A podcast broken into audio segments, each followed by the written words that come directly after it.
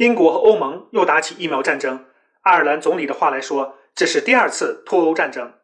英国药厂提前收了欧盟的钱，却突然宣布减少供应，优先给英国。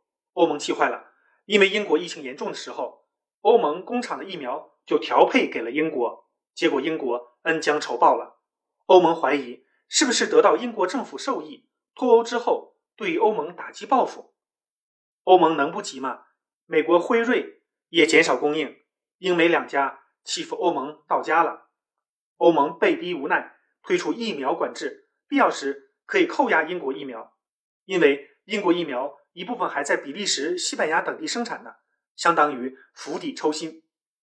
卢晓夫估计，欧盟可能会被迫全面引进中国疫苗。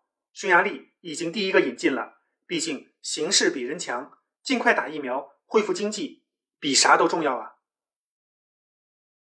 欢迎大家关注卢晓夫看欧洲，谢谢。